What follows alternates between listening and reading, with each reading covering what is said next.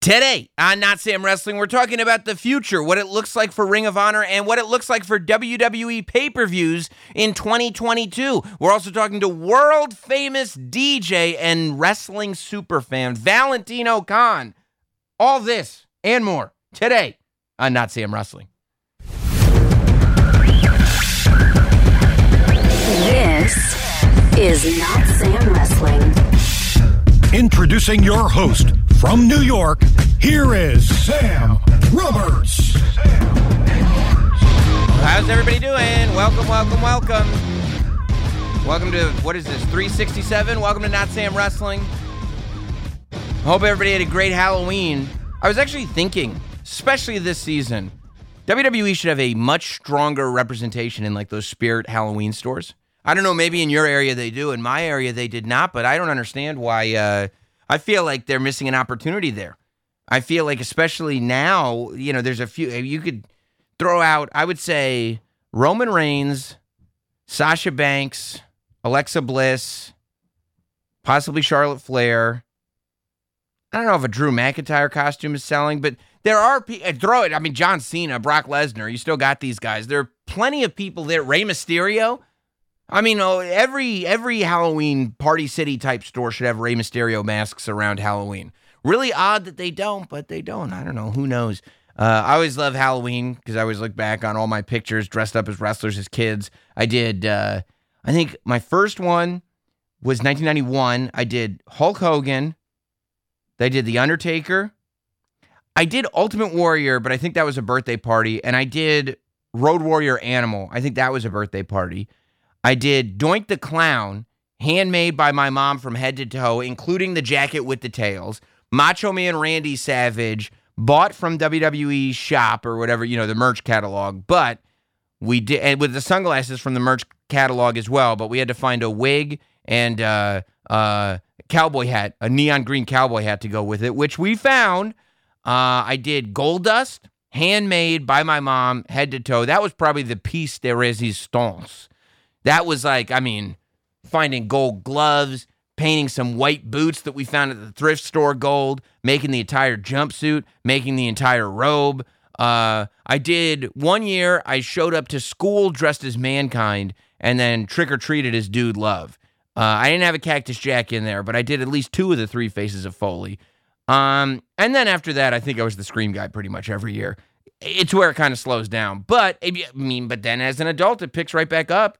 I got my Cactus Jack costume in last year on the WWE Network or Peacock. You can watch it now. When I did the Not Sam Wrestling Halloween special, I was Cactus Jack for that episode. So I love wrestling themed Halloween costumes. I mean, speaking of merch, what a time to be reliving my childhood, reliving those 90s. So earlier this week, I got in the mail. Uh, Cella Toys is a company that does like Hasbro style wrestling figures, but mainly superstars that never would have had Hasbro figures. Like I had already, I think, I don't remember who the first one they ever did was, but I think it was Nick Magnus actually. Uh, but the first one that I got was Hayabusa, and they did that Hasbro jumper style. But I got a Hayabusa figure a few months ago, and then I had also pre ordered, and it just came in last week. And you guys know, if you know me, you know this is my speed a Bull Nakano Hasbro style action figure. I have it now. It's smaller, but I think it's meant to be smaller because I guess, I don't know, she's smaller than like Ludwig Borga, right? So I'm hoping that they didn't mess up in their scale and they intended for her to be smaller, but she is quite a bit smaller. Um, but I got that in the mail. And then just today, before I taped the podcast, I'm walking around Target and who do I find? Colonel Mustafa, not Mustafa Ali. Colonel Mustafa. This is a guy, I mean, played by the same individual, played the character of the Iron Sheik, but never meant to be the same person. The Iron Sheik and Colonel Mustafa are two separate entities altogether. When Sergeant Slaughter started uh, sympathizing with the Iraqis during the Gulf War, it was a wild time, folks. This is 1991. He loses to Hulk Hogan at WrestleMania 7 and realizes that he needs backup. See, he had General Adnan in his corner at WrestleMania 7, But going into SummerSlam 91, he needed to create the triangle of terror. It was Sergeant Slaughter, it was General Adnan, and it was Colonel Mustafa. And that was really Colonel Mustafa's big moment with SummerSlam 91. Not the match made in heaven, but the match made in hell. Hogan and Warrior versus the Triangle of Terror, Colonel Mustafa, Sergeant Slaughter, and General Adnan. And then after that, I mean, Colonel Mustafa would continue to wrestle for a little bit, you know, in like uh, some enhancement matches here and there or whatever. I think he might have been part of one of the teams at Survivor Series 91. Um, but, you know, they had given up. Sergeant Slaughter turned babyface, and, and this is 1991 going into 1992. Iron Sheik lost the title to Hulk Hogan in 1983, was it? 1984? So the knees were gone by the time we got to uh, Colonel Mustafa, but still, there had never been a Colonel Mustafa action figure. And the fact that Mattel is doing that kind of magic, I mean, you saw, if you watched the Mattel video that came out with the reveals uh, this week, and they showed that not only are they making a big boss man figure, which they've done before, and I have the one they did before. It's always cool. It comes with the hat this time. I'm like, okay, I, am not going to complain about getting another big boss man. But they're doing a chase version where he's dressed all in black, and you're like, what is this, a corporate big boss man? No, better. They're going to 95, and they're going to WCW. Not the big boss man, but simply the boss. Looked like the big boss man, however, dressed all in black, still a cop uniform, not the big boss man, simply the boss. And the fact that there's a any any sort of weird WCW 94, 95 era figure. Like there's a Zodiac figure. Brutus Beefcake's gimmick when he showed up and joined the Dungeon of Doom, he became the Zodiac. There's a Zodiac figure that I have not found this in stores yet, but I know because I was part of the reveal for it. And I've seen people find it out there. I have to find a Zodiac figure. I saw online somebody posted like that there was a website taking pre-orders for the Goon figure. That was back to WWE. But still, around that same era, probably 96, 95, 96, the Goon, the hockey player that was so violent he had to leave hockey and join the WWE. I mean, just just gem upon gem upon gem. So I was super excited to find out, to, to find Colonel Mustafa and to realize that it's 2021. And in a single week, I added my first Bull Nakano and my first Colonel Mustafa action figure to my collection. So round of applause for me it's a good week. It's a good week. Uh, not a good week for everybody. Not a good week for a lot of the people at Ring of Honor. We talked about this a lot on the Patreon podcast Thursday, not Sam Thursday this week. So if you want to get my kind of more in depth thoughts on everything going on with Ring of Honor, get behind that paywall. Less than a dollar a week, and you can get access to the bonus show that we do over at patreon.com slash not Sam Wrestling by becoming a Not Sam Shill. Which, by the way, for the Not Sam Shills listening, if you're a Hall of Famer, check your mailbox next week. You'll have something coming.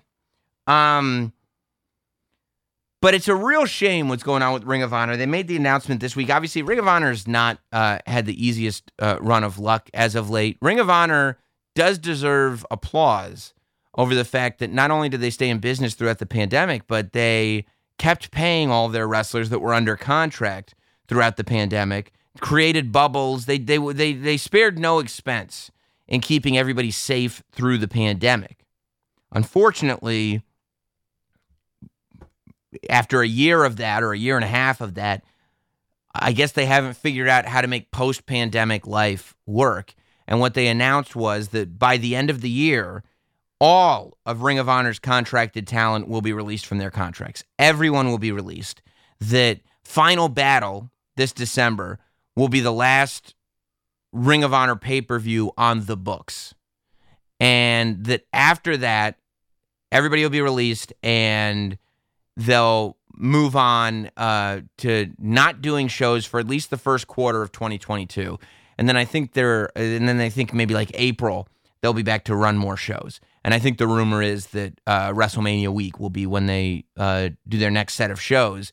And you know, I, I, I think that that will probably be a TV taping with the deal with Sinclair. You know, Ring of Honor TV will continue to run, I believe. I think that they'll be doing like best ofs and stuff like that. And it seems like best case scenario, they're just going to be a company that gets together every so often, does their set of TV tapings, Um, and that's it. Doesn't keep their guys under contract, which is going to make it difficult unless they do like full story arcs over weekends. Like that's one way to do it. If you just do a weekend of shows where you do like three or four TV tapings a night, you do like two, like Impact used to do that for a period of time. They would do like six weeks of TV tapings or sometimes two months of TV tapings over the course of two or three nights. And what you could do is craft full story arcs that exist over the course of two months and maybe put people under contract for one set of TV tapings and a pay per view. You know, make them commit to the pay per view first. That way, if they get signed by a WWE, an AEW, or a New Japan, they end up going there. But they still have to do the pay per view, so it would at least give Ring of Honor a moment to close off whatever storyline they're doing. I mean, that's the part. I I I like the idea of mobility being allowed within the world of pro wrestling. I think that that generally ends up being good for the people that are really really good.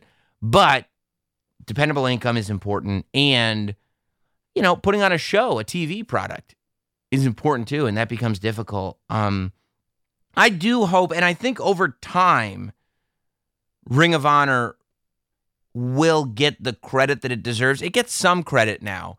But realistically, when we look at what wrestling looks like now, I don't think that that happens without Ring of Honor.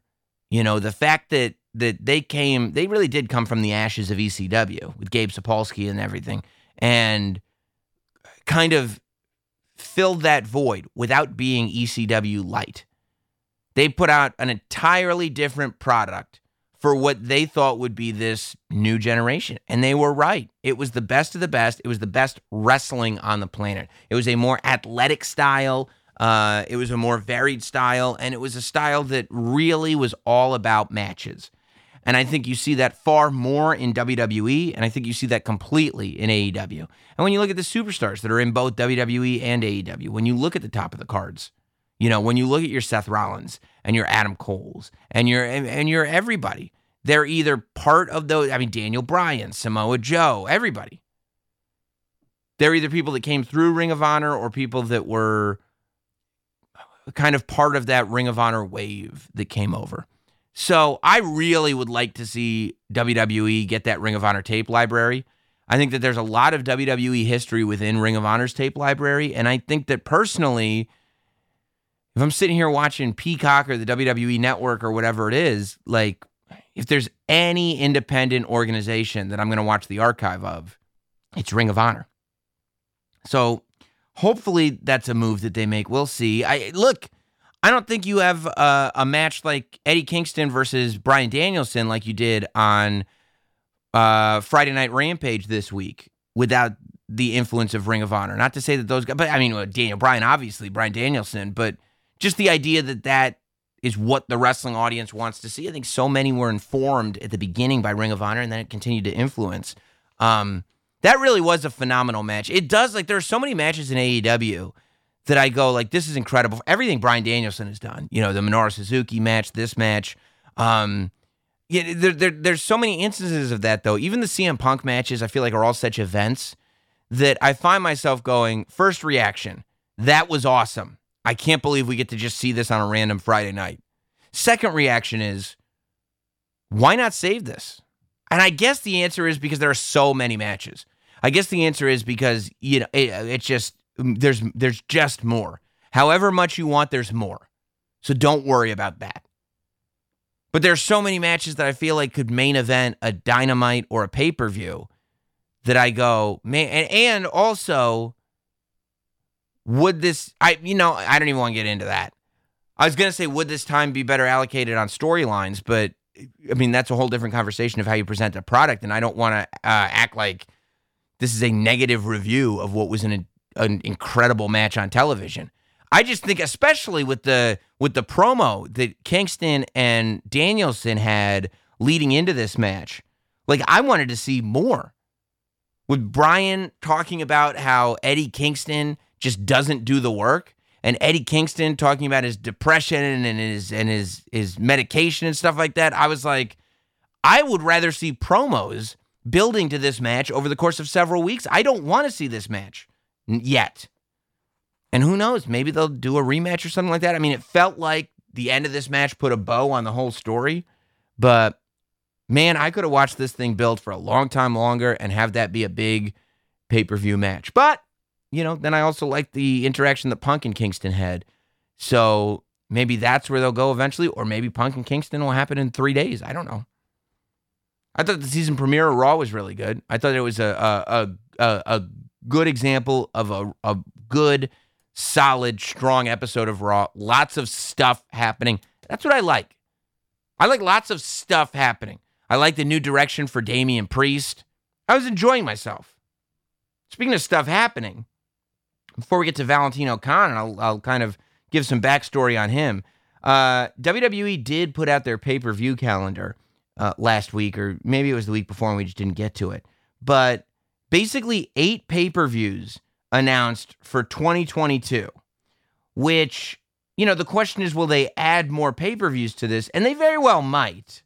But they also very well might not. You know, when you look at what 2021 looks like here at the end, up until pre pandemic, you know, the last time they were running Saudi shows, those shows were not part of the regular pay per view lineup. You would do a, you know, Thursday afternoon international show, whether it's Saudi Arabia or Australia or whatever. And then still in that same month, you would do a pay per view. Now, if you look at what, you know, previous Crown Jewels and stuff like that have been compared to this one, this show was far more programmed like a traditional WWE pay per view. This last show a week or two ago was far more positioned and, and, in terms of what happened on the show and the storytelling and everything. It was it was far more important to WWE storylines and and felt far more. It was a WrestleMania card that felt like it was presented almost like WrestleMania, which is new for these international pay per views. Usually, it's a WrestleMania level card that's presented almost like a televised live event. It's just a different deal. It's just like these are just matches to enjoy as opposed to big chapter markers or enders in a story. But I bring that up to say that we had Extreme Rules in September. And in terms of American pay per views, in terms of pay per views on American soil, Extreme Rules in September, Survivor Series in November, and that's it. There's no non crown jewel pay per view in October. And what it looks like, according to this calendar, is that there's no pay per view in December at all because uh, WWE is starting a new pay per view, a new tradition on January 1st, New Year's Day. That's a Saturday. They're doing day one, the day one pay per view from the State Farm Arena in Atlanta, um, which I don't know, man. It seems like it's a it's a good opportunity, right? Because it's a Saturday night, but it's New Year's Day. So I feel like Friday night people are going to go wild to celebrate 2022 coming in.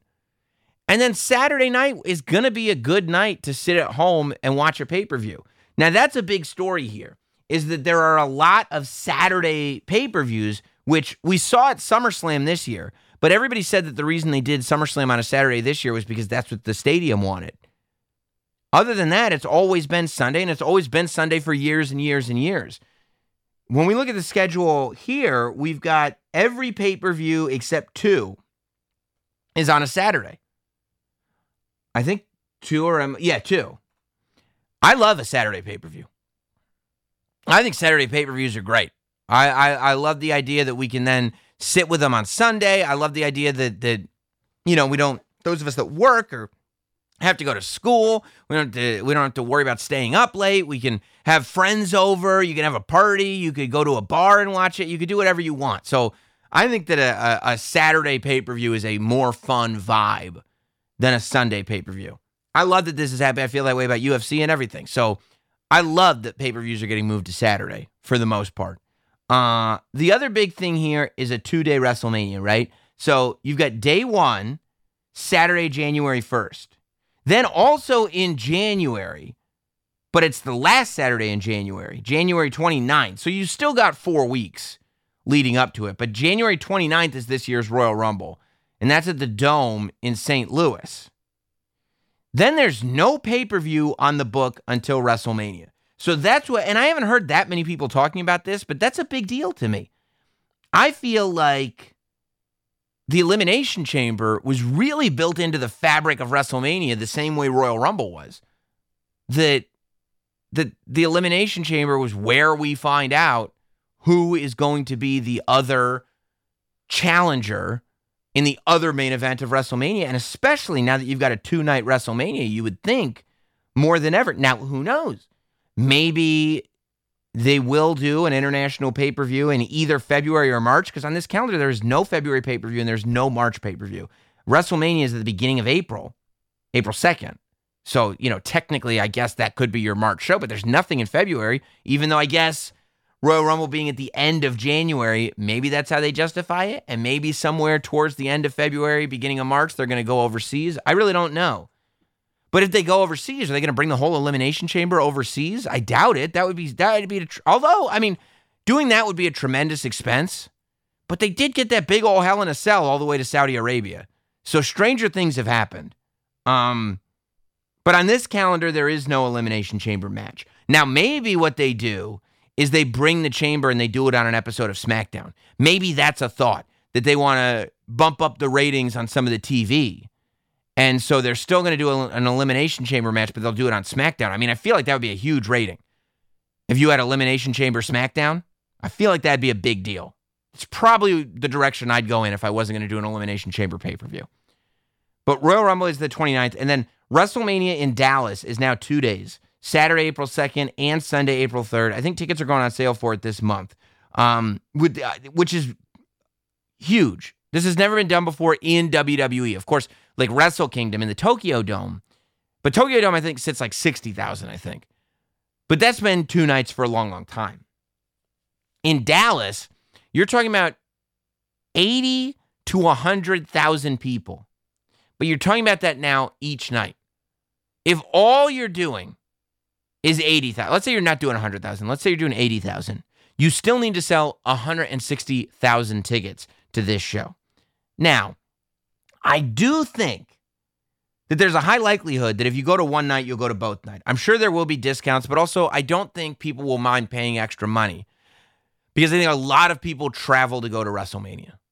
And I think a lot of people that are traveling, if they're already going to the expense of traveling and getting a hotel room and doing all this stuff, like this is their vacation. This is how some people go to Disney World. Disney World's got all kinds of stuff going on because they know that this is when people budget for, but they're not on the tightest budget in the world once they get there.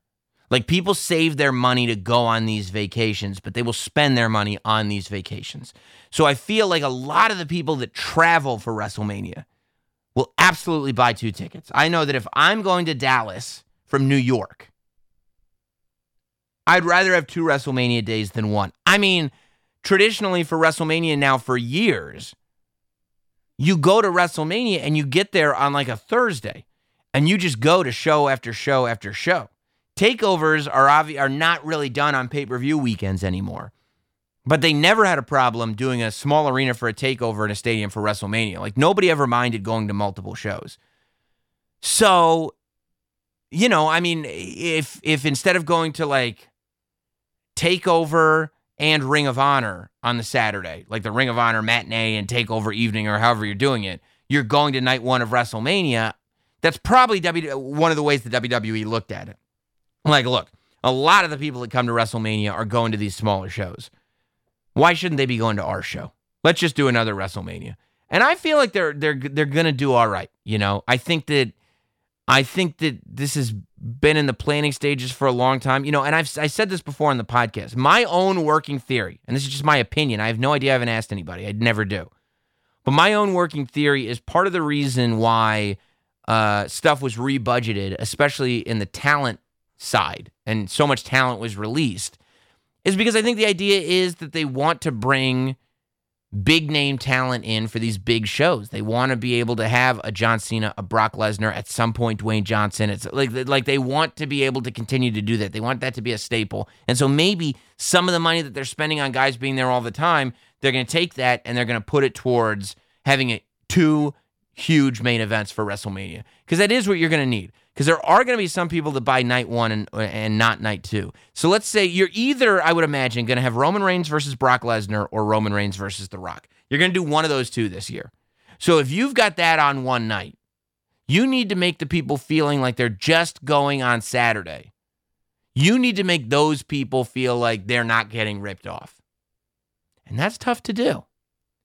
You know, I mean, they did it this year, but that's because this year WrestleMania was primarily primarily full-time talent. I mean, I know Edge isn't full-time full-time talent, but he, he is, you know, more so than a lot of other people. He's at least there all year round in and out.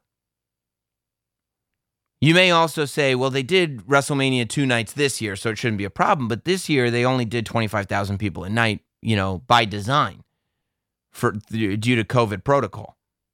So it's going to be interesting to see. Now, the other question is with eight pay per views, why, right? Is this to bump up TV? Is the, and I think, and if you look down here, right, you've got two more. So let's keep going. After WrestleMania, April 2nd and April 3rd, there's no pay per view in, oh, no, yeah, there's a May 8th pay per view. That's to be announced. That's in Providence, Rhode Island. There's a June 5th pay per view. That's to be announced. That's in Chicago. I would imagine one of those two would be Hell in a Cell, probably. And then July 2nd is Money in the Bank back at Allegiant Stadium in Las Vegas. That's the stadium they ran SummerSlam for. Now, I know they ran that commercial during SummerSlam that Money in the Bank was going to be run at Allegiant Stadium, another stadium show. And for Money in the Bank, that is not even traditionally one of the big five, that's a big step. That's putting a lot into. So what you're going to get for Money in the Bank is you're going to have to have two huge Money in the Bank ladder matches. You're going to have to have a, an even bigger main event, and you're going to have to have big matches throughout that show. To me, you, like this has to feel like SummerSlam level. But then less than a month later, this year, SummerSlam is happening on July 30th.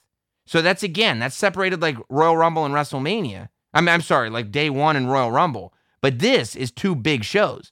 Money in the Bank is July 2nd. SummerSlam is July 30th, another Saturday night show.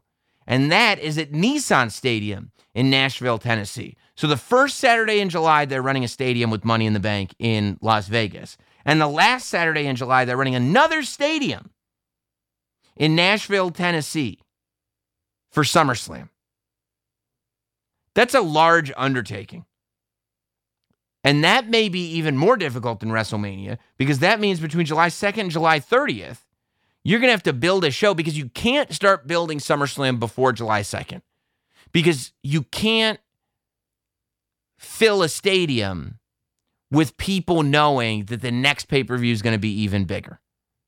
From June 5th until July 2nd, everything has to be money in the bank because we're trying to get a stadium full of people. And then from July 2nd to July 30th, You've got 28 days to make everything, everything, everything, everything be about SummerSlam. Because you're going to do another stadium show on another Saturday night, which is going to be great. And then after July 30th, there is nothing on this calendar until November. September and October, and most of November, because this is the last day in November, or, or, or the last weekend in November. November 26th is a Saturday, and Survivor Series is going to be in Boston. There's I, there's got to be at least September and October. There's got to be at least one international pay per view between July and November, maybe two. There's lots of rumors about a UK show coming this year. And then I would imagine after Survivor Series, they're going to go back to day one, 2023, assuming that day one is a success in 2022. So, really interesting that WWE is changing the pay per view calendar up. They still have their big one, two, they still have their big four which is Royal Rumble, WrestleMania, SummerSlam, and Survivor Series. But now Money in the Bank is being treated, certainly it's being treated bigger than Survivor Series. And I don't know, I don't know what the seating is like at the Dome at America Center in St. Louis. I don't know if that's uh, if that's as big as Nissan Stadium. I mean, as big as Allegiant Stadium or not as big, but it would be wild if if Money in the Bank is being looked at as a bigger event than Royal Rumble these days. Um, yeah, I, I I think the only thing really missing is Elimination Chamber. Look, I like so I don't I like a pay-per-view that's named after a match that makes sense. Like Day One is a great name for a pay-per-view. You're starting the year off fresh. Love that. I, I've always loved the Royal Rumble because the Royal Rumble matches on it. It's all about the Royal Rumble, and the Royal Rumble leads to WrestleMania. That's all good. I've always loved Elimination Chamber for the same reason. Uh, Money in the Bank, I love because we all know it's coming once a year. Money in the Bank. I don't love Hell in a Cell because the Elimination Chamber exists to create a championship opportunity for WrestleMania. Money in the Bank exists to crown a Money in the Bank briefcase holder. There always is one. Royal Rumble exists to crown a main event challenger for WrestleMania. Hell in a Cell just exists for the sake of Hell in a Cell. I do not think Hell in a Cell needs to be its own pay per view. I have never thought that Hell in a Cell needs to be its own pay per view. I think that Hell in a Cell matches should take the best Hell in a Cell matches are like what Seth Rollins and Edge was. You create a story that requires a Hell in a Cell match, and you do it at any of these pay per view. There's no reason to not have a Hell in a Cell match at day one or WrestleMania or even Money in the Bank. I mean, if you want to fill a stadium, why not? Imagine at Money in the Bank, you've got a world title main event, you got two Money in the Bank ladder matches, and you've got a Hell in a Cell match between somebody. That's a way to fill a stadium. Do one at SummerSlam. I'm not saying do one at all these things. I'm saying do one at one of them. But I think that that's way more effective than having a Hell in a Cell pay per view. And also, don't paint the damn thing red anymore. Bring back the old one. That's the way I do it. Hey, uh, I want to get to our interview this week. Uh, speaking of SummerSlam, SummerSlam was a huge event this year, first stadium show back in front of fans. And the announcement was made about a week before the show that as fans filed into Allegiant Stadium, that DJ Valentino Khan would be there spinning the ones and twos and welcoming everybody in. For those of you guys that don't know him, check him out on Instagram. Valentino Khan is not only uh, a producer and has worked with some of the biggest artists in the world, but he himself is one of the biggest artists in the world. He himself he tours the country nonstop. He was just he was in town to do a gig. I mean, and he does these gigs. They go like, Sam, you want to come out to see uh, Valentino after he does the podcast? I'm like, yeah, that sounds great. They go, okay, cool. He's he'll be in Brooklyn. His set is from 1.30 to 3.30. I'm like, bro, tell Valentino he's the man. But I can't be out from 1.30 to 3.30 in the morning. Um, I, I can't. I got kids. Like, that's crazy. But guess what? It was sold out. It was sold out anyway. He's one of the biggest names in dance music. And you know what the real great thing is? He's a massive wrestling fan. He's the real deal. I saw his uh, Instagram before SummerSlam, and it was just wrestling T-shirt after wrestling T-shirt. I started doing research. He was like, he was like, he was like packing for SummerSlam. It was all wrestling T-shirts. I started doing some research, and I looked at him, and when he performs, he was wearing like vintage wrestling shirts. I said, I guess this guy's the real deal. Just last week, he was at SummerSlam. I mean, not SmackDown in Ontario, California. He was there in the front row, enjoying himself. He's the real deal, man and I'm really happy. He's one of those guys that I had on the podcast, right? And you'll hear it. And I acknowledge it at one point in this interview. I started asking him questions just to gauge what level of fan he really is. And let me tell you something Valentino Khan will be back on the podcast to just yap about wrestling because he knows his shit and he's the real deal. And I had a great conversation with him, and I want to share that with you now. Valentino Khan world famous DJ, incredible wrestling fan. My guest today on Not Sam Wrestling. The Not Sam Wrestling interview.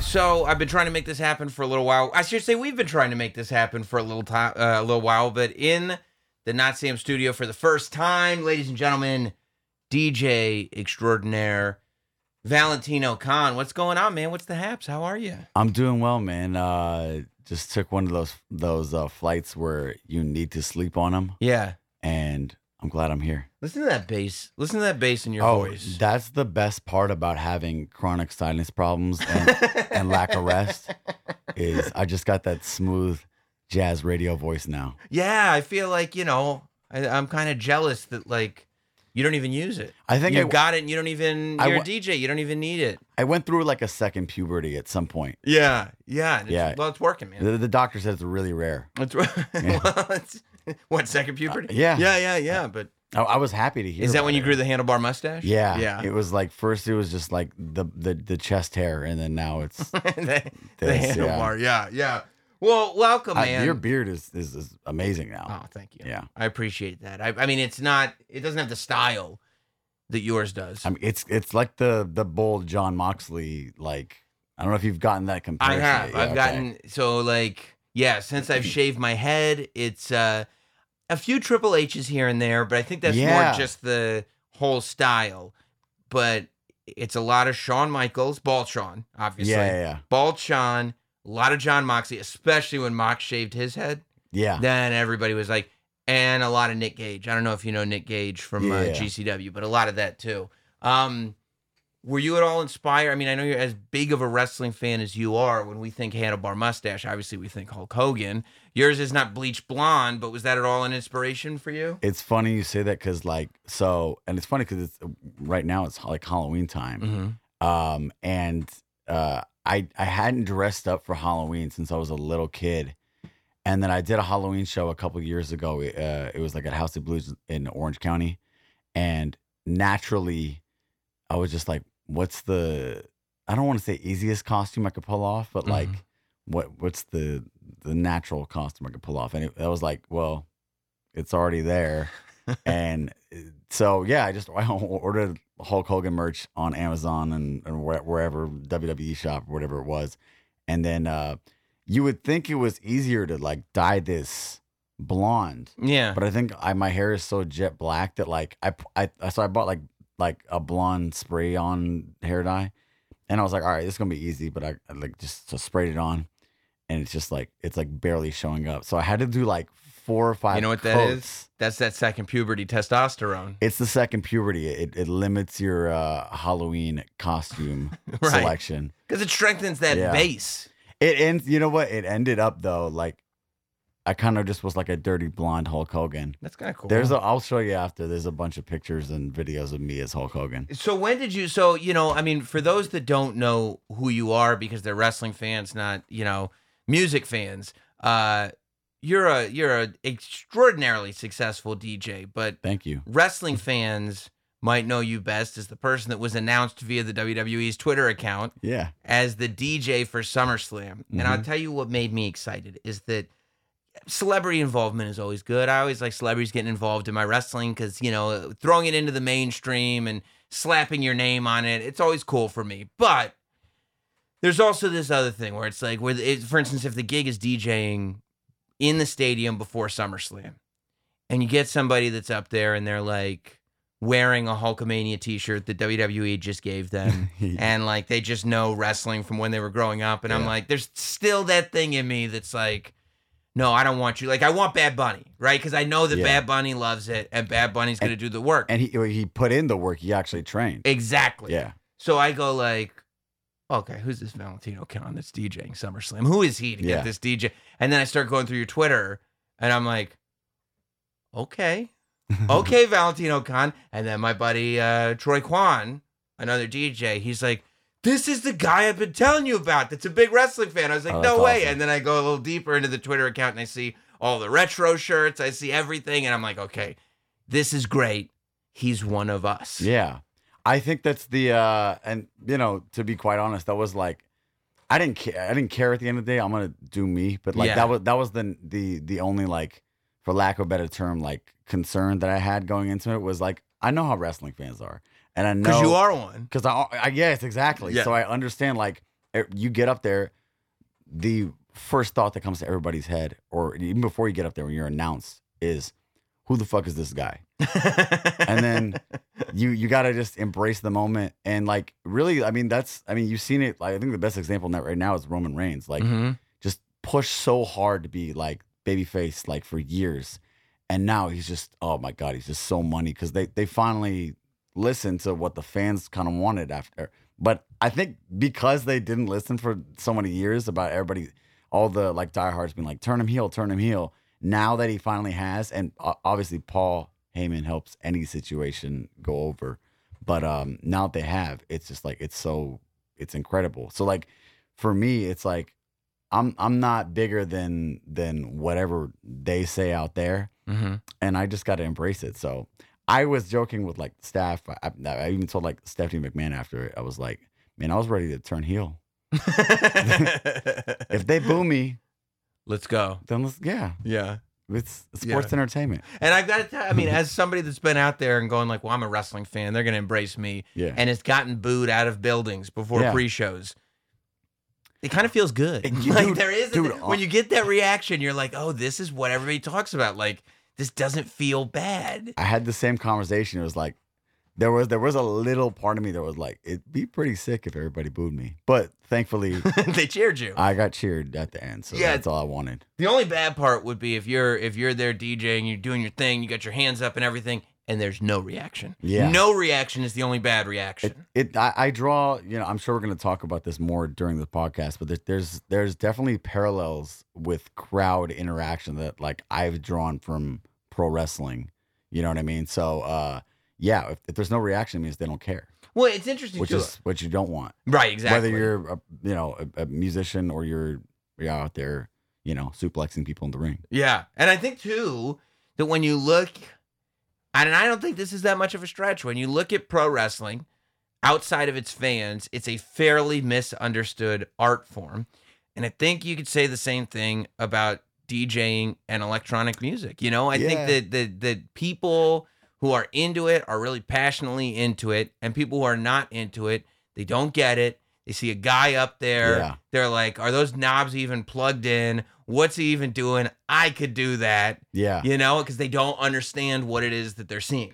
it's it's it now that like I've always thought of it and I thought about that, but like you've put it in like uh more succinct terms now that I'm thinking about it, where it's like it's it's the argument of like, oh, they're they're just they're just acting in there, or like no, like when Jeff Hardy jumps off of a ladder from 20 feet up and crashes through a table onto thin padding, like that hurts. It When, kills. like when when Mick Foley gets thrown off the top of a, a Hell in a Cell and crashes through an announce I mean- table. That was like before, like you can tell the announce tables are a little more like, especially when they do those spots. yeah, ready like to they're, they're a little more ready to go now. Like that was, yeah, nobody had any idea. So with me, like a lot of people are like, oh, uh, like, there's a couple of misconceptions. I think people, some people that watch a DJ set and they're like, oh, he's like making the sounds live right now. I'm like, no, I'm not. I'm like playing songs. And but then some people are like, oh, that uh, the other side of the coin is like, oh, that's super easy.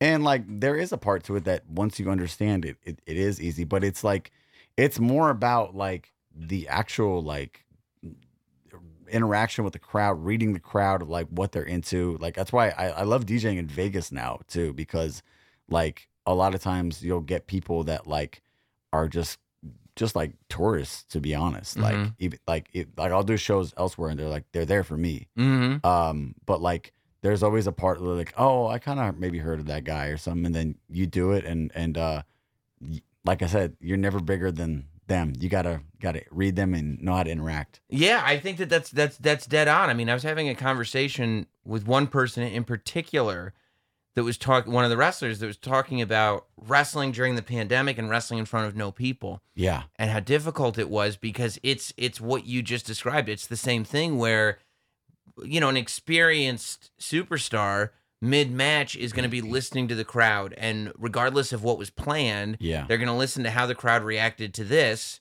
and it's going to inform where they go from there. Oh, we should do more of this. We should do less of that. When there's nobody in the audience, it's just like, man, we're going to plan this thing out and assume that it went all right. yeah. I mean, I I felt for a lot of those those guys and girls like during that time, especially like I think Drew McIntyre. I felt really bad for because he like he has this great comeback story about himself, and uh, you know his big moment was going over over Brock, and then uh, yeah, there's just nobody there to to celebrate. I felt really bad when you know they were going to do it in Tampa. I mean, they ended up doing it next year and stuff, but um, yeah, it, was. And I think uh, at first there was a critique when they started to pump sound into the uh, into the arena. Uh-huh. Uh, but I think they they needed to do it, like because they, they, they like uh, now that I compare it to like, yeah, I remember the first the first like Smackdowns and Raws when I was watching during the pandemic. I was like, this is like something I'm always gonna remember. But man, it's like weird to hear like them cutting promos to like a hollow. Yeah. Even when like they had Stone Cold come back, I think for one of those earlier episodes, and I think that was still before they pumped sound, It was. and it was like. Oh yeah, didn't he do some joke about like he was like, "Give me a hell yeah," or like, or like, and then like nobody said anything to the. But it was weird watching on TV. Like it almost didn't land because there wasn't even a laugh. There was nothing. Yeah, there And was. you're like, oh, I guess, I was laughing. I guess home. this is funny. Yeah, yeah. But it Yeah. was, yeah, it was weird. And I mean, that's the thing about like Drew's title win is that, like, as much as arenas full of fans are so much better than the Thunderdome, we started to take the Thunderdome for granted because the Thunderdome is so much better than what it was before. Like it's night and day when you think about like Drew like beating Randy Orton in the Thunderdome. That's a totally different thing than Drew beating Brock Lesnar in an empty uh, performance center. It Yeah. wasn't even the Capitol Wrestling Center. It wasn't renovated. It was just the performance center Yeah. with a WrestleMania sign in it. You remember WrestleMania like the joke was that you could still see the fan yeah, like yeah, in the on the ceiling, and it was like that's WrestleMania's biggest fan. Yeah, yeah. yeah, yeah, yeah.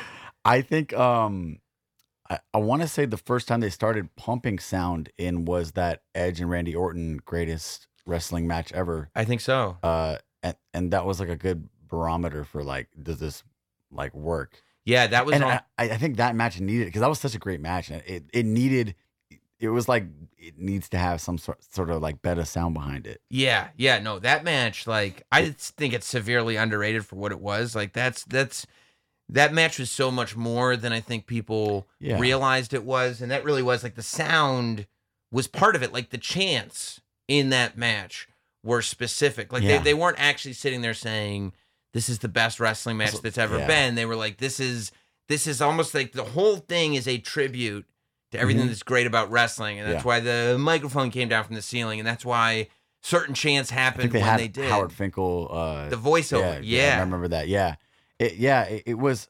I think it. Yeah, like you said, it was not about like whether or not you thought that was the greatest match ever. It was more about to me that the what made it special was just that they had the balls to call something the greatest match ever, yeah, and like.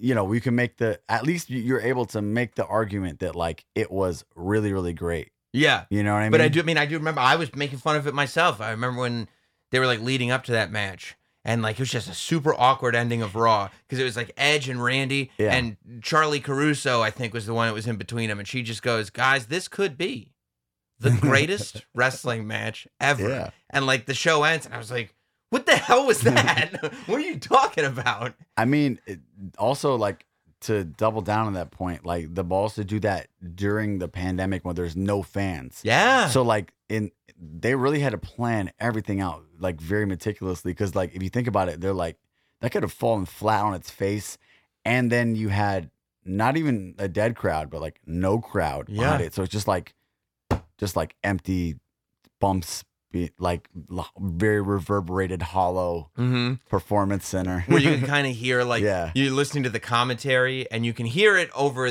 like the mic and the TV feed, but you can also kind of hear it in the room. It's like Michael Cole's voice echoing. Like, Yeah. yeah. yeah. So have you been uh were you a wrestling fan from the time you were a kid or did you fall into it later? Yeah, I probably got into it probably when I was like maybe 12 or 13. Um, uh, basically Attitude Era. Mm-hmm. You know, um, I think I, I first started watch. I think the first pay per view I ever watched was uh, uh, I was getting into it, and then the first pay per view I actually watched was this. It was SummerSlam '99, where Stone Cold got hit by the the car. Survivor Series. No, SummerSlam. I think he got hit by the car at Survivor Series. I think it's SummerSlam that year. SummerSlam was, was the, the- triple threat Oh, so it was the triple threat. with Jesse Ventura as the referee. Yeah, wasn't Yeah. that?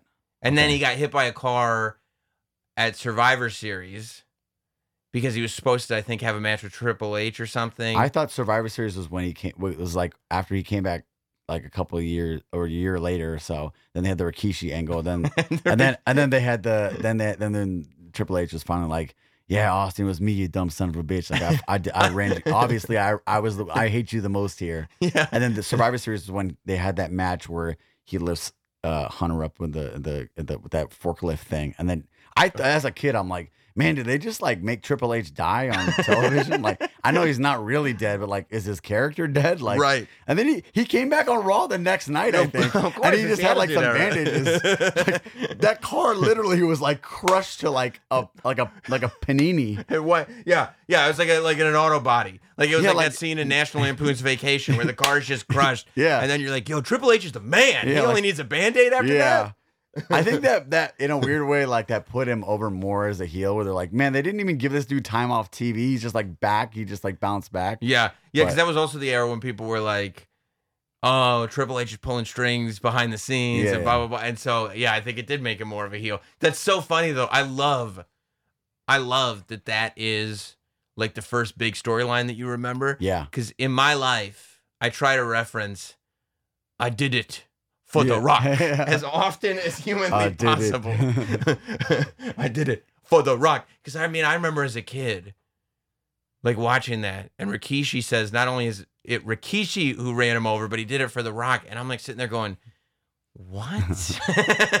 Rikishi? I I wonder if uh, this is me thinking out loud. I wonder if uh Triple H being the culprit, um, like was part of the plan all along, or they or they realized that like, nah, to make this really like make sense, it needs to like be like, yeah, Triple H hired Rikishi. I think my theory. I would love to talk to somebody like back. I would love to Yeah. like I would love to like score an interview with Vince, and like the first question is like, let's talk about Rikishi.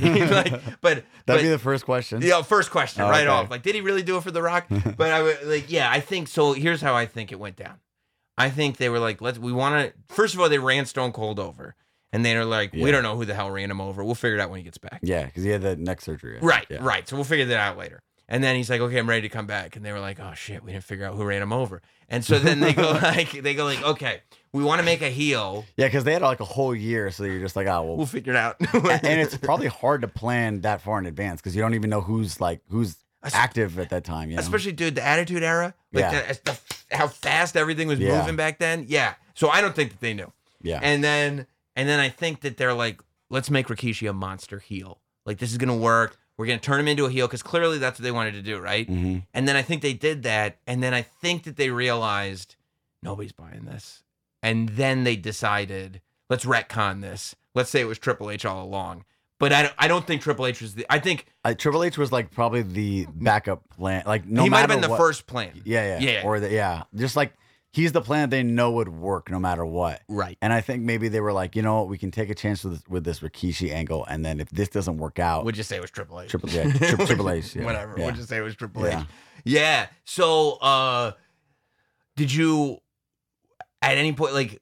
Did you want to be a wrestler or get involved in wrestling, or was it just like, yo, this is this is my thing? I think I always had an itch to like get involved in wrestling. I don't know if I ever wanted to be a pro wrestler. Mm-hmm. because I also like I understood the how taxing it is on people's bodies to do that. Mm-hmm. That being said, I, I would like we would make like home videos when I was a kid of just like making taking bumps through like balsa wood, just making making her on tables and, and shit like that. Were you a backyarder? no, I wasn't that crazy. Um, I I I I wasn't trying to like break my neck or anything like that. But like, yeah, I, I mean, the, I remember one time I, I built this like this like little bump I was supposed to take like doing a flip off the couch. And uh, so like it was like a bunch of cardboard, and we had put like pillows un- underneath it because it was just like hardwood floor underneath that. And then whatever I did, I did a flip off the couch. Like somebody threw me off the couch, and i i totally missed like the spot where I was supposed to land, and I just I just went on like hardwood. But thankfully, I watched Tough Enough, and I remember Taz being like, "If I ever slip in the supermarket, I know how to break my fall, and I know how to like just tuck your neck in and." Wow, I'm not. I'm not saying I, I know But you look, properly. you watch Tough Enough. yeah, so I was like, I landed. Taz let you know. Taz, Taz, human suplex yeah, machine. Yes, exactly. Beat me if you can. Survive if I let you. And then I, I, I just I hit the ground. I was like, uh, at first I was like, oh shit, I, think I overshot back. it, and I was like, oh, I'm good. yeah, That's great. I love that you were like, luckily, yeah, I've seen Tough Enough. Yeah, exactly. that's uh. If I ever met Taz, uh, I'll, I'll meet Taz. I'll, I'll tell him that. Thank you for saving my Yeah, back. I would have. I would have Saved my life. Yeah. no problem, kid. Shout out MTV. Um, So did you ever get into? Did you get into ECW? Like once you got into that Attitude Era, did you start to fall into everything else, or were you just a WWE guy? I, I I was really always like WWF WWE guy. Um uh I I I would like stay up on like the ECW wrestlers at the time. Like I you know I was up on like RVD and Sabu and like Sure. Sandman and all those guys at the time. Um I wouldn't really watch it on television at the time because like I still also like you know as a kid I had like homework and shit you know. yeah. but um You couldn't be up at like Saturday at two o'clock in the morning no, trying to I find mean- ECW. I mean, Raw as it is would would run until like uh like 11 p.m. Yeah. you know. yeah. Where were you? Where you? Where were you raised? Where you LA. from? Okay. Yeah. All right. So you didn't even. There wasn't even a West Coast feed that would go on at like five. They had it on regular. Well, I think like it, you could see the live feed if you had a satellite, Mm. but then if you had normal cable, you just had to watch it like on the on tape delay. I think, yeah, Yeah, and I guess in LA they got ECW last anyway. Like ECW is such an East Coast thing yeah. that like you guys wouldn't have gotten it until later anyway. You didn't were you into any independence at all? Like XPW was blowing up and I remember XPW. Yeah, they used to do it at, like the. I think they did it at like convention center. I always like kind of wanted to go. They had that girl like Lizzy Borden. yeah. And they had, um, Shoot, I'm trying to remember Oh the, like the main dude that they, they had over there. Oh. Messiah, Pogo the Clown, Supreme, Mm, it's not ringing a bell. I'm, I'm, I'm, gonna think about it. Yeah, but I I Kid used to see. Yeah, I, I think I remember his name. I remember seeing him the the the flyers and like the uh, sorry not the yeah, but they would put it in the newspaper Yeah. in like L.A. Times and like the back of the sports page, like that come guy. to XPW, and then I would watch the clips. It's crazy. Did Vic Grimes ever? Yeah. Yeah, okay, Yeah, it was yeah, yeah. Vic Grimes and New Jack. yeah, Yeah. and, yeah. I remember, and then I remember seeing the him. That was that XPW. Oh, yeah, that was the scaffolding? Yeah, yeah, yeah, yeah. So yeah, I remember seeing that and being like, dude, like these guys are like literally like trying to kill each other. Yeah. and just like just cheese graters in the matches and stuff like that. It was like super hardcore compared to like WWF at the time, and I was like, "Yo, I kind of want to watch this." Then I think uh, uh, like how long did XP, XPW last? Not Like, that long. A Yeah. couple years. Not that long. And it was like. I think by the time I like I like wanted to like go to them, I like, stopped seeing them like throw shows. So. Yeah. Yeah. So so did you maintain kind of wrestling fandom or did you dip out for a while? I did dip out, back? actually. You dipped Yeah. out. A lot of people dip out. I think uh I mean, I love though that like you got like your foundation was so hardcore. Like you don't understand how much I respect you even more. The fact that I just I threw XPW at you, Yeah. thinking you'd be like, I don't know what you're talking about, and you were like, Yeah, Lizzy Borden and Bob. I'm like, okay, Yeah, this guy's the real deal. I, oh, so talk about that. When did you dip out? I'm, I'm trying to think. So after the uh, after the invasion stuff, where after you know they Mm. purchased, they purchased WCW, ECW, um, probably like a year after that.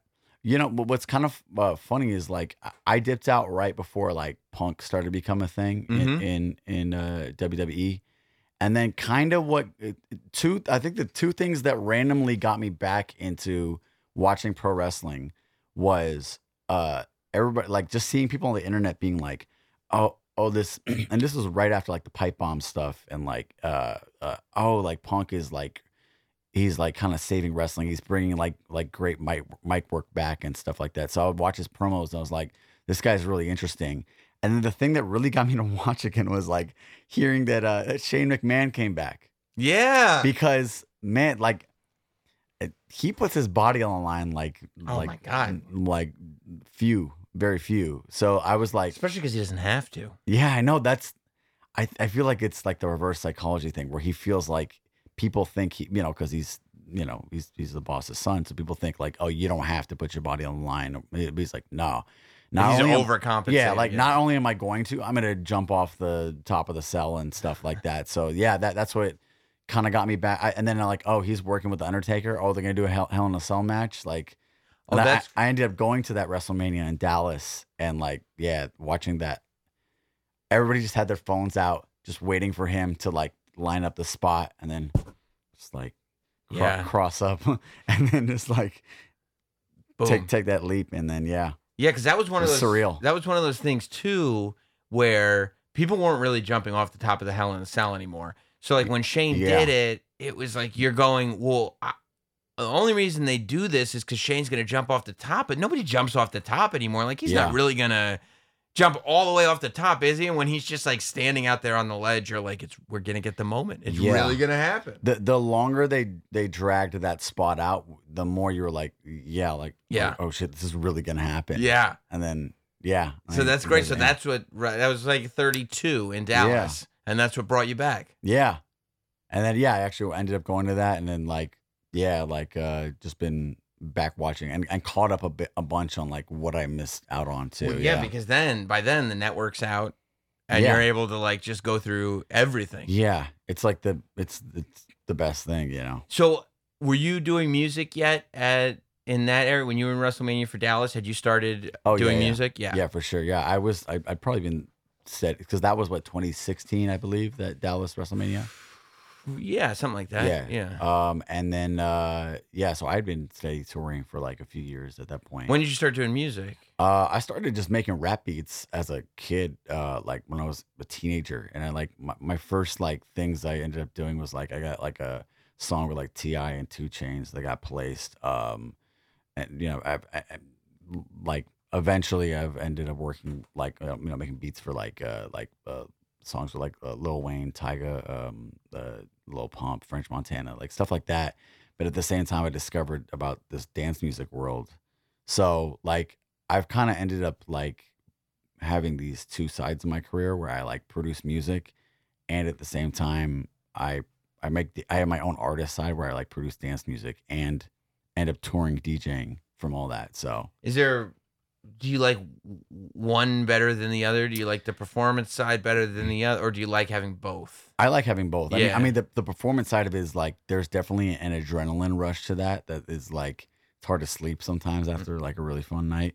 Um, but uh, no, I, I think that both have their challenges because like the artist side, I can kind of do whatever the fuck I want, Mhm. but like the the producer side of me too is like it's a it's a cool challenge to like make a song that like or make a bed of music that uh and sometimes write lyrics but like make a bed of music that like lets the artist that I'm working with really like shine Right. and maximize their potential but the like n- the beat is not so dumbed down where it's just like whatever you know what I mean so it's, Right. a, it's a cool balance and balancing act that I feel like I have to pull off Yeah. Do you have that thing where you're like you're creating music and you're supposed to be creating it for somebody else, but you hear it and you're like, oh no, this is mine. I'm gonna keep this. Um, I think it's probably happened a couple times where like yeah, like it, and and it's commonplace where it's like oh whose project is it to end up on and stuff. But um, yeah, like uh, I- I mean at the end of the day, it, it's just like it's just about making the best possible song, best possible product for people to listen to. So Yeah. it's just like I, I just try to to keep that in mind when I'm making decisions as to like like literally like musical decisions of like Mhm. what am I putting in this this instrumental, you know? Yeah. What at what point did you did the like obsession for wrestling come back? Because like you're a big fan. So like at what point did it go from like, oh, I'm taking a peek at this to, again to no, I'm all the way back in. It was pretty quick, honestly. Yeah. it, it was like especially going to WrestleMania, Yeah. like and and you know, as you probably are, you know, very well aware, like the, always that's the most important time of year with the storyline. So like you're like, well, if I'm gonna go to WrestleMania, I got to start watching Raw and SmackDown again and stuff like that. So like, yeah, it was it was pretty quick.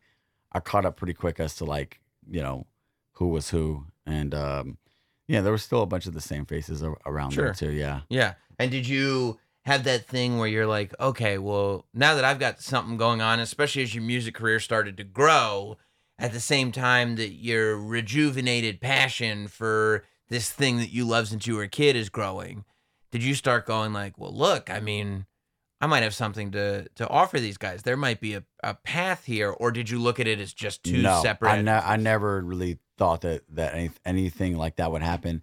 That being said, I gotta show you this video after. But um, I actually so I, I released this EP in like August of I want to say 2019, I believe, and I threw a uh, a, a show um where me it was like my release party, and it Mhm. was, and I brought a bunch of friends to like DJ with me too, and we were DJing while pro wrestling was happening in a ring right next to us Ah, and it was like music and wrestling at the same time, and it was like sensory overload. Um, and we had some like some like dope talent that was actually there that night. Like uh, uh Eric Watts was there. Um, uh, Brian Cage was in the main event. Oh wow. I actually so we we worked out a, a spot. Um, it was with Rogue Wrestling, Mm-hmm. and we worked out a spot at uh before where I'm, I'm like, uh, the referee gets knocked out. Great, great wrestling trope. And, uh, it works every time. I feel like they need to do that more. Honestly, I love it.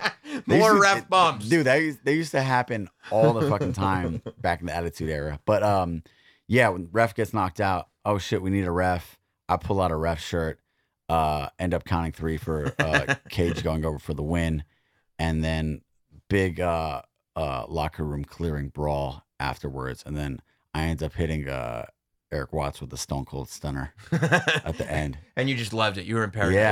Yeah. Yeah. I mean, that was my first time. Like, it's not really taking a bump like when you're hitting a stunner, but like you are sitting on, you're- jumping and sitting on your ass basically. Yeah. So I had to like break the natural, uh, like just human reflex, like don't fall, and then you're like, oh no, it's cool to fall on this, this yeah. flat surface. And then, yeah. yeah, The stunner's definitely one of those finishers that like is not the best to do for years and years and years. I think it's that's like probably I mean, it's like Hogan's leg drop. Yeah, It's like it's bad on your spine to Yeah. keep doing that.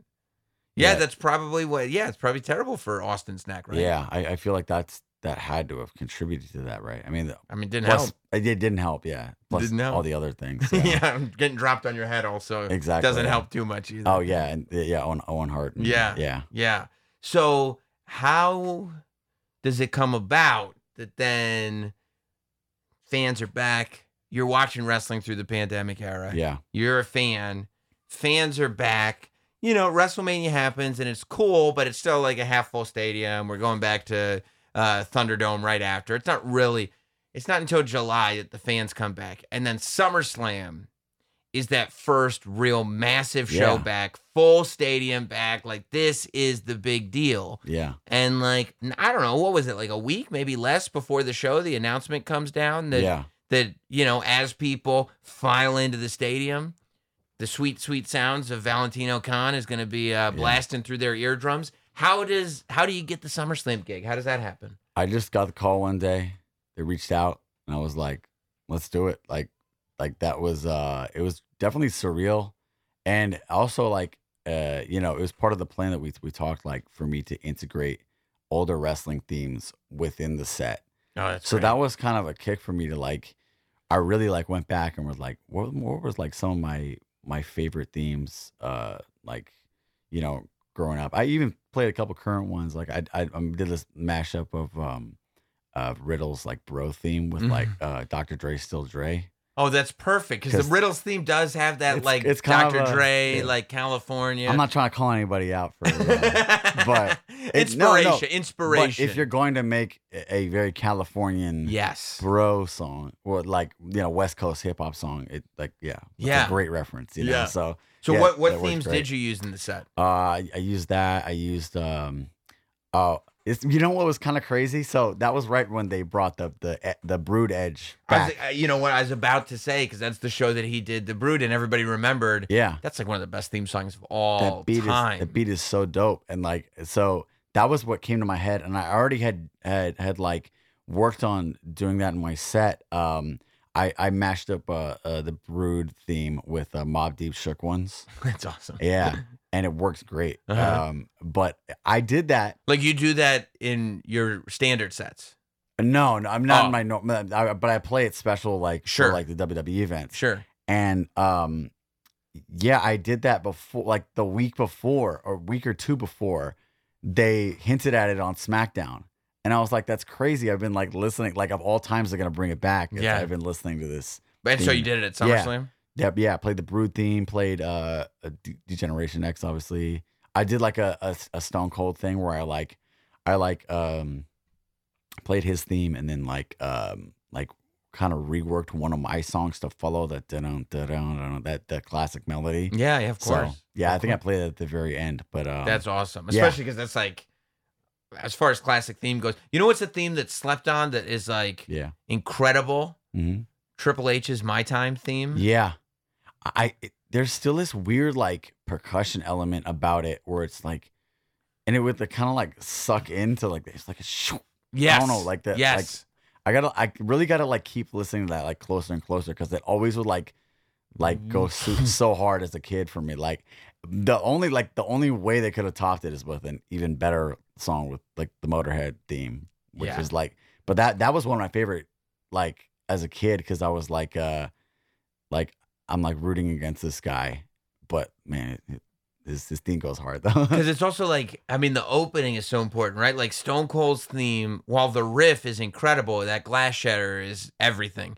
That Yeah. opening riff of Triple H, doo, doo, time to play the game. But it's that like it's that first, like when that first hits that just makes you go, yeah. Yeah, I think that's um, that's probably the most important part about any anybody's theme. Mhm. It's like even if you think of like like Seth Rollins, even though it's not technically at the be- well, not it is at the beginning. It's just to burn it down. Yeah. like, and I I just watched uh him talking about how that was Vince's idea, yeah. which is I would have never guessed that in a million years. V- Vince uh figuring out hooks for uh for wrestling. yeah. He's just sitting there knowing Yeah. exactly like, hit the beat. He like, okay. He, knows when he knows though, you know. so um yeah, it, it it's you want to like cer there are like because it's just the musician in me. It's like the you know I'm just constantly like critiquing everything, not in a negative way necessarily, but just like a just learning, you know. But- Analyzing. yeah, analyzing. That's a good word to use here. So it like I do hear certain themes where I'm like,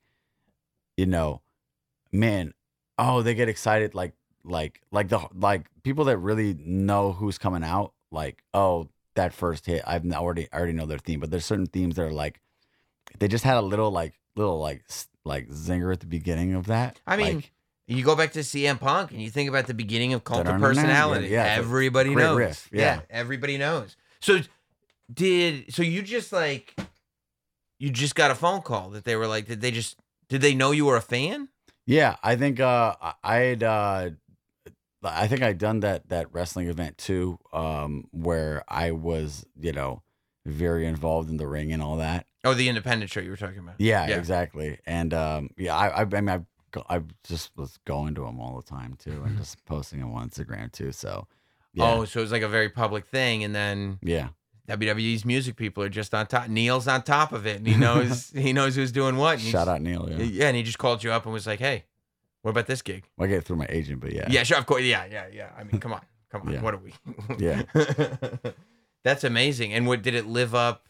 Were you nervous going in? Because it's like wrestling fans. Yeah, A lot of wrestling fans are only wrestling fans, right? Like they're not sitting there. I mean, Yeah. there are a lot of wrestling fans that like a lot of other stuff too, but there's a lot of wrestling fans that are just there for the wrestling. It's funny that it was in Las Vegas because I think playing Las Vegas really prepared me for that. Because Yeah. like I said, it was just like, um, you're you're able to adapt and cater to people that might not necessarily know, uh, you know, all the music you know about Mhm. or or are into. So, um, you're able to kind of like gauge what works, even if you're playing st- stuff that they don't necessarily know, but like what works with with you know a crowd that like isn't necessarily familiar with you know myself. Yeah, yeah. And who did you uh who did you end up talking to while you were there? You said Ste- did Stephanie McMahon actually check out the set? Uh, she said she liked it. Okay. I just saw her backstage, introduced myself for like couple minutes, talked with talked with her. She was super nice. You're like, super yo, I remember when the Undertaker kidnapped you. That wasn't cool.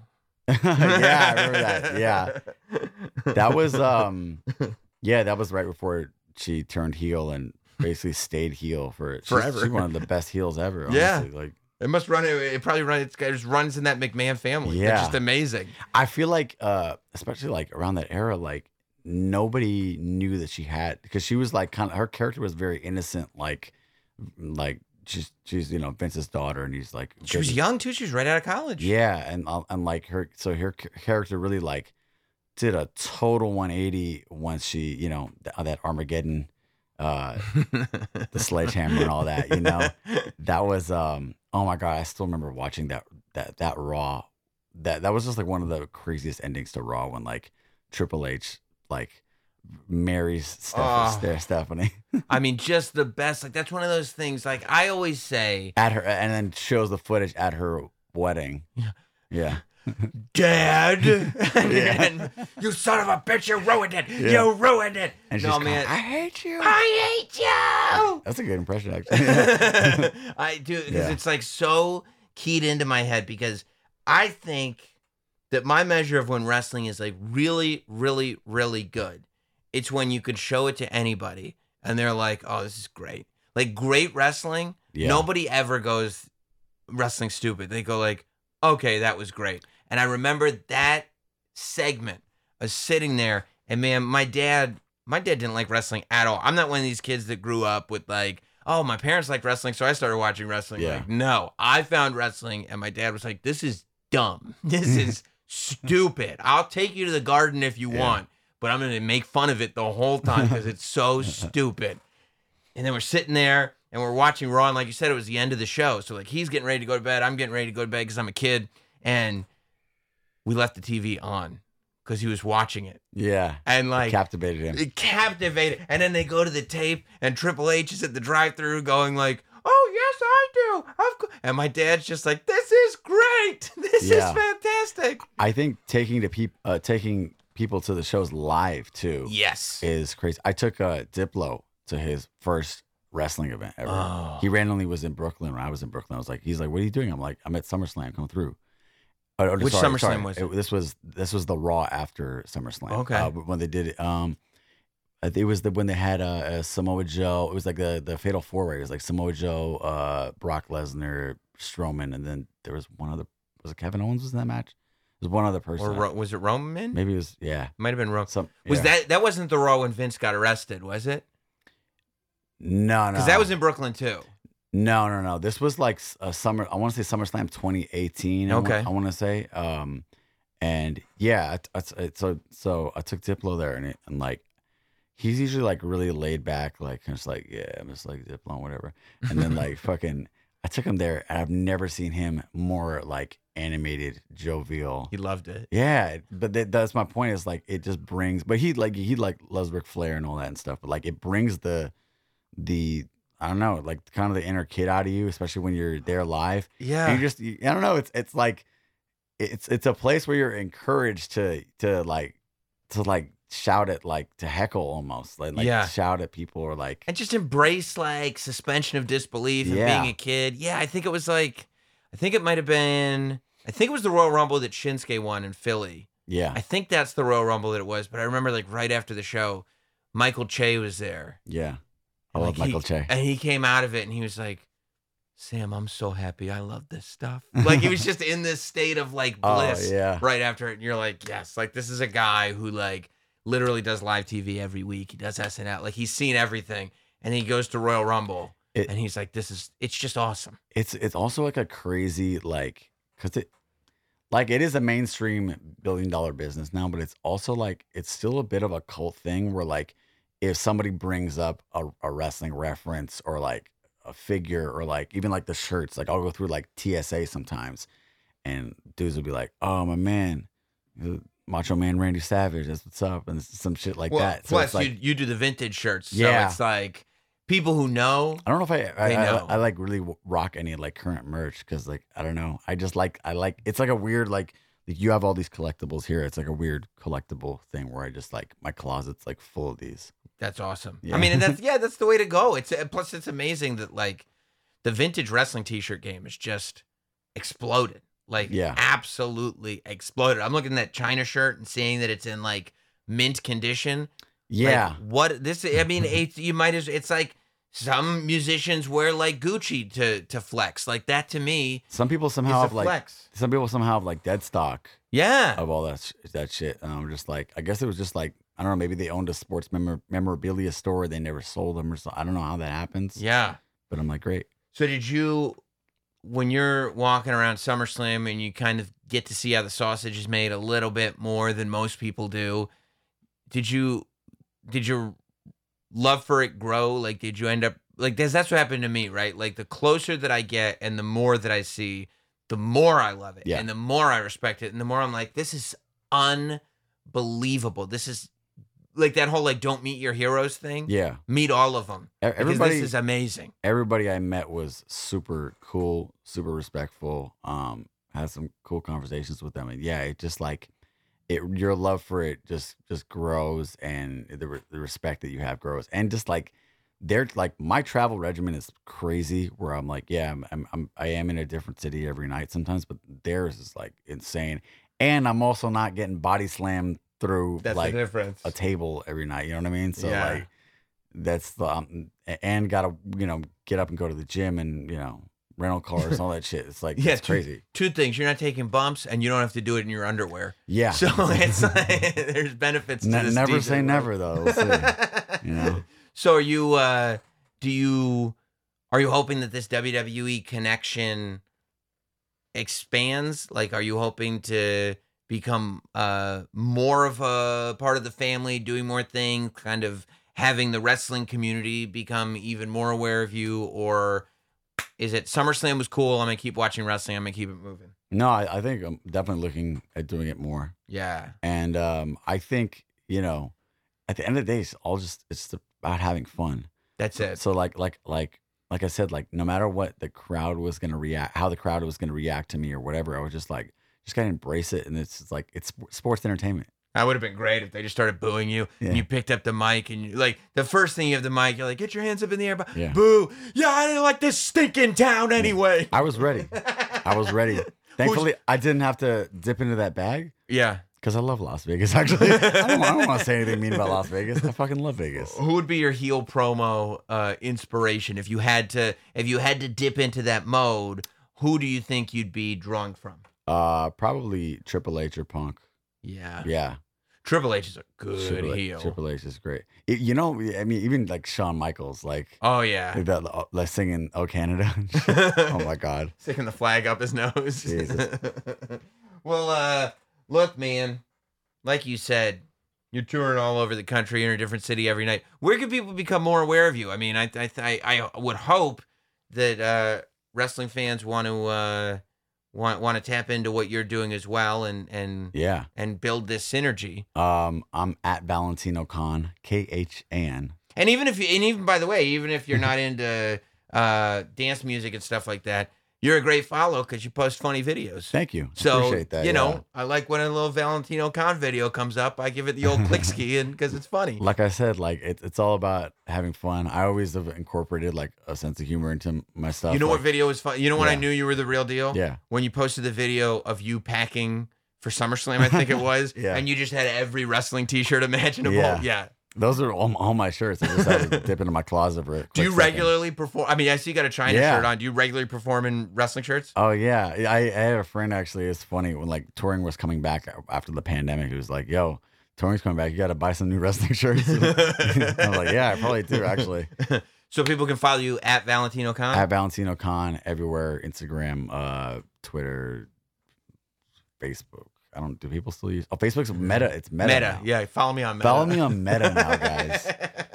I don't know. Um, but yeah, at Valentino Khan everywhere on, on the internet, valentinokhan.com. I don't know if anybody goes to Yeah, my if you o- have- official website. If you guys have web browsers, I said that like I was confused that I have an official website. I do. Right, right. I just don't know if people go to it. well, yeah, you don't want to like. the last thing you want to do is promote your website and have people being like, "You have a website?" And you're Yeah. like, "Oh no, I didn't know. I Yeah. didn't know it wasn't cool anymore." Yeah. Well, that's cool. And if obviously if uh, people are following you and you're going to their town, they should Yeah. come to your shows, right? Yeah, for sure. I mean, I'm, I'm going I'm going all over. Um, uh, I got a show uh, right here. Well, not right here, but like we're, I'm in Brooklyn tonight. Um, next week, um, doing Orange County. I got a pretty photogenic, photo, photogenic, Photogenic? photographic Oh. uh, memory. I meant to say. yeah, of, no, uh, it's a really nice looking memory. Yeah, it's nice meet you out there. Um, yeah, I'm all over, man. Uh, uh, doing some Florida dates uh, towards the end of the year. Uh, Atlanta next year, which I probably would, can't even announce yet, but whatever. I just, just got an It's announced. exclusive. It's announced. Yeah. And the still way too sexy remix. People are losing their minds for it. Thank you. I People are appreciate that. losing their minds for it. I just was like, yeah, I actually remember the Right Said Fred song from when I was a kid. Yeah. And then when he sampled it, I was like, wow, he really did that. And then I was like, this actually is like really dope to like flip into like a house song. Uh-huh. Like, um, uh, you know, the original's cool too. Well, man, next time you're in town, you gotta you gotta roll through again because Hell yeah. I feel like we we and just you got to come to a show. I know, but it's so late at night. I know. You know, You got I you, got kids. yeah, you got- you know, but you have responsibilities that are greater than yourself. I thank you. Yeah. When you say it like that, it sounds so no, noble. I understand. Yeah, no, I, I, I, yeah, I gotta like put, putting you over. Yeah, here. you did. You put Yeah. put you over, kid. Yeah. uh, no, I understand that with like any of my friends that are like in their 30s now and started families. I'm like, oh, we don't see each other as often, but I understand why. yeah, Yeah. yeah, yeah. Like your guy was like, "Yo, if you want to come to the show, it's at 1.30 tonight." I'm like, "Do I want to? Yeah, hell yeah, I want to. That Yeah. looks like a blast." But you know what? It's gonna be midnight, and I'm gonna be asleep already. So I'll, I'll, do a, a 6 p.m. show next time just for you. I can't. I'll go to the matinee. Yeah. I'll be there for the matinee. Yeah. Cool, man. I, Well- I should start doing that. Yeah, like matinee show. yeah, yeah. do the matinee. Hey. the happy hour show. Yeah. We we barely scratched the surface here, dude. yeah, So come back, I'm down. Valentino Khan. Appreciate your time. Thank you, man, and uh, good luck with everything. You're My crushing man. Appreciate you. Yeah, for sure. Thank you. Thanks for listening. Follow at Not Sam on Twitter, Instagram, Facebook, and YouTube. Rate, review, and subscribe. This has been Not Sam Wrestling.